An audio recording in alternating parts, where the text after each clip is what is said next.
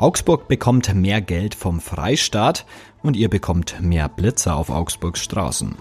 Hm. Wenigstens habe ich noch ein paar Freizeittipps für euch. Mehr dazu in dieser Folge. Wir haben Freitag, den 2. Dezember. Guten Morgen. Nachrichtenwecker, der News-Podcast der Augsburger Allgemeinen.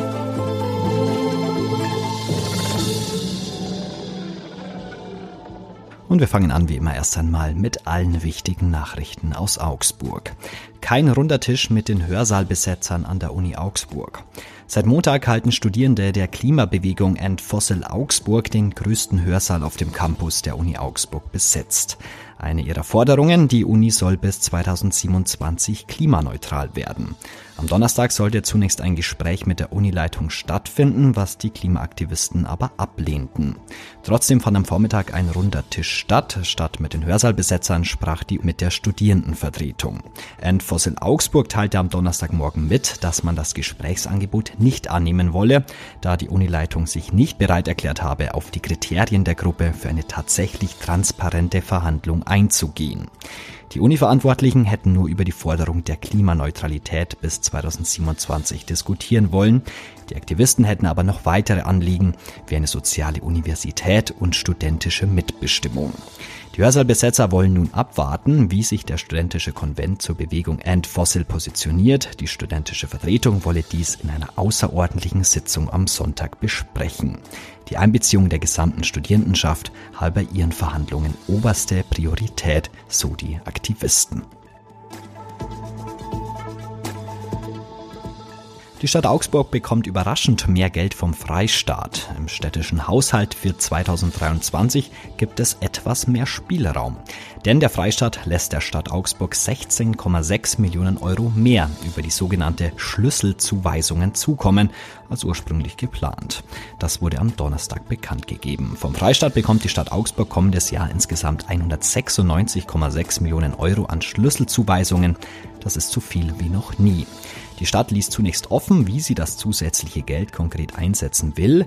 Priorität hätten laut Bürgermeisterin Eva Weber die Schulsanierungen. Wichtig sei zudem die Risikovorsorge in diesen Zeiten.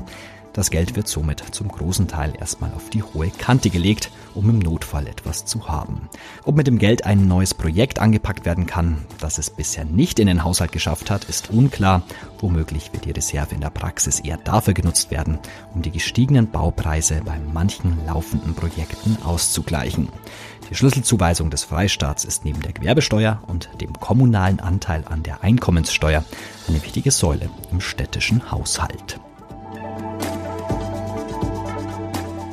Und mehr Blitzer in Augsburg. Die Stadt will ihre Kapazitäten zur Geschwindigkeitsüberwachung weiter ausbauen. Schon bald sollen zwei neue Messgeräte in Betrieb genommen werden. Damit steigt die Zahl der Blitzer auf sechs. In einem weiteren Schritt ist dann eine nochmalige Ausweitung auf insgesamt acht Geräte geplant. Die Forderung nach mehr Tempokontrollen war 2021 in der Bürgerversammlung der Stadt erhoben worden. Während die ersten zwei neuen Blitzer Ende dieses Jahres in Betrieb gehen werden, ist das Geld für weitere Blitzgeräte samt Fahrzeug aktuell nicht da. Die Stadt geht von 320.000 Euro Anschaffungskosten für Messsysteme und Autos aus. Hinzu kämen rund 400.000 Euro laufende Kosten pro Jahr, weil dann mehr Personal für den Messgerätebetrieb und die Büroarbeit nötig wäre. Und jetzt wie immer noch der Blick aufs Augsburg-Wetter. Es bleibt weiter dieses herbstlich kalte Wetter, wo man es sich am besten zu Hause gemütlich macht. Ein bis drei Grad sind es heute, immer wieder auch leichter Regen. Auch am Samstag kaum besser. Am Sonntag, da könnte die Sonne aber mal wieder rauskommen. Vor allem in der Hochphase der Corona-Pandemie hieß es immer, wir müssen Risikogruppen schützen. Viele denken da an ältere Menschen, aber auch Menschen mit Vorerkrankungen müssen sich noch mehr schützen als andere. Das gilt auch für HIV-positive Menschen. Gestern war Welt-AIDS-Tag und meine Kollegin Maria Mercedes Hering hat sich gefragt, wie geht es Betroffenen? Darüber wollen wir jetzt sprechen. Hallo Maria. Hallo Manuel. Mit wem hast du denn für deinen Text eigentlich gesprochen? Ich habe mich mit dem Franz Stockmeier unterhalten. Der ist fachlicher Mitarbeiter im AWO-Zentrum für AIDS-Arbeit in Schwaben. Er ist besonders spannend gewesen dafür, weil er einerseits selber seit 35 Jahren HIV-positiv ist und andererseits aber auch ehrenamtlich und beruflich viel mit anderen HIV-Positiven arbeitet Und deswegen weiß er sozusagen einerseits, wie es ihm ging, aber er konnte eben mir auch erzählen, wie es eigentlich vielen anderen Betroffenen jetzt in den letzten zweieinhalb Jahren Pandemie mit HIV ging. Was bedeutet es denn heutzutage HIV-positiv zu sein? Ist ja nicht mehr so schlimm wie früher, würde ich jetzt mal behaupten. Ja, tatsächlich hat sich da in den letzten 30 Jahren einiges getan. Der Herr Stockmeier hat zu mir auch gesagt, dass HIV heute nicht mehr diese Todesbedrohung ist, die es eigentlich früher war, als er die Nachricht bekommen hat, dass er HIV-positiv ist. Heute gibt es äh, Medikamente, die das Virus im Körper unterdrücken können und dadurch äh, das Immunsystem sozusagen gar nicht so sehr geschwächt wird durch HIV. Ähm, und ein ganz wichtiger Punkt ist, dass durch diese Medikamente ähm, das HIV-Virus immer unterdrückt wird und man nicht mehr so leicht AIDS bekommen kann. Das ist nämlich sozusagen die Folge, könnte man sagen. Und dann sind Betroffene auch nicht so leicht anfällig für schwere Krankheiten wie zum Beispiel Lungenentzündungen, die dann eben aus, leichter ausgelöst werden, wenn man ein geschwächtes Immunsystem hat durch HIV. Du hast jetzt schon die Lunge angesprochen. Wir hatten in den letzten Jahren jetzt noch eine andere Pandemie. Ähm, wie ging es den Betroffenen? War bestimmt auch eine größere Angst, irgendwie Corona-positiv zu werden, oder? Ja, also mein Ansprechpartner, der Herr Stockmeier, hat auch erzählt, dass es am Anfang ein sehr mulmiges Gefühl war, gerade als man noch nicht so richtig wusste, was dieses Virus eigentlich genau tut, also was Corona im Körper macht.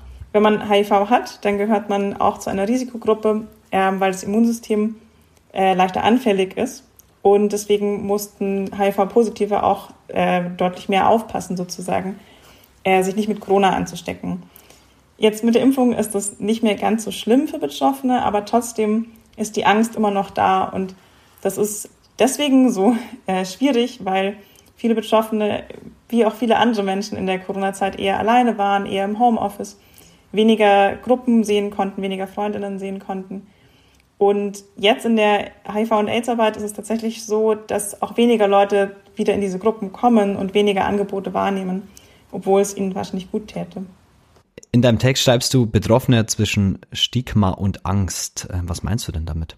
Bei HIV gibt es eigentlich immer ein Stigma. Also wenn man mit Betroffenen spricht, kommt es sehr schnell raus, dass es eben nicht eine Krankheit ist wie viele andere, wie meineswegen eine Lungenentzündung oder so, weil es immer was mit dem Sexuellen zu tun hat und das sozusagen immer anrüchiger ist, wie es äh, der Franz Stockmeier auch gesagt hat, als zum Beispiel andere Krankheiten.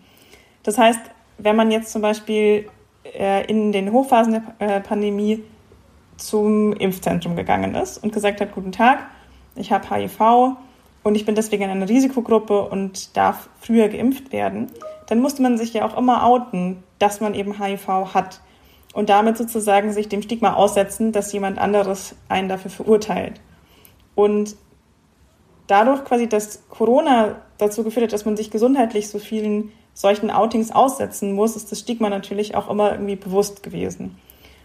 Deswegen hat auch die Corona-Pandemie dazu geführt, dass viele Betroffene bei HIV eben ähm, da auch nochmal sich in solche Situationen begeben mussten, obwohl sie das eigentlich nicht wollten. Und ähm, auch Angst haben mussten, dass sie dann eben von anderen diskriminiert und ausgeschlossen werden. Letzte Frage. Gestern war Welt-AIDS-Tag.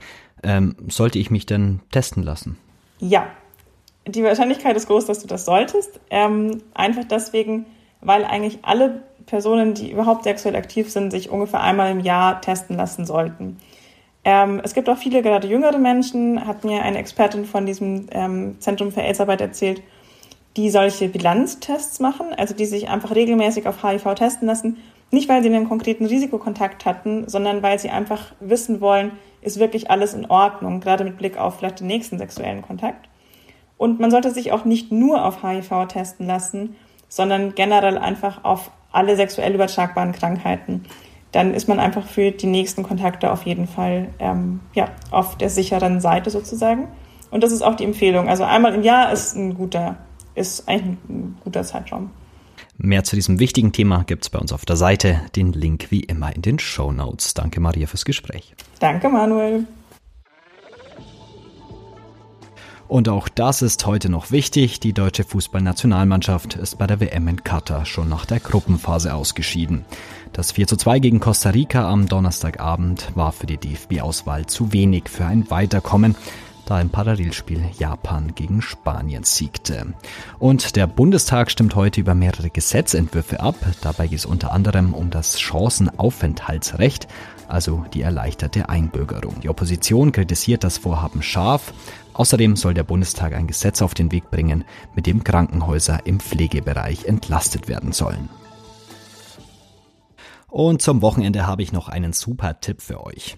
Ihr fragt euch sicher hin und wieder mal, wo soll ich heute Abend hingehen? Wo kann ich essen gehen? Wo gibt's die besten Cocktails der Stadt? Wir haben bei uns auf der Seite jetzt ein Essen und Trinken Spezial für Augsburg. Wenn ihr augsburger-allgemeine.de slash Gastronomie eingebt, landet ihr auf dieser Spezialseite mit allen Artikeln von uns, die irgendwie mit Essen, Trinken, Gastronomie und, und, und zu tun haben. Noch ein Beispiel dafür, dass ich vielleicht am Wochenende angehe, neun Tipps für die besten Bars und Kneipen in Augsburg. Na, das klingt doch nach was. Und damit bin ich auch mal weg für diese Woche. Danke fürs Zuhören und danke an Maria Mercedes Hering für das Gespräch. Ciao, Augsburg. Nachrichtenwecker ist ein Podcast der Augsburger Allgemeinen. Alles, was in Augsburg wichtig ist, findet ihr auch in den Show Notes und auf augsburger-allgemeine.de.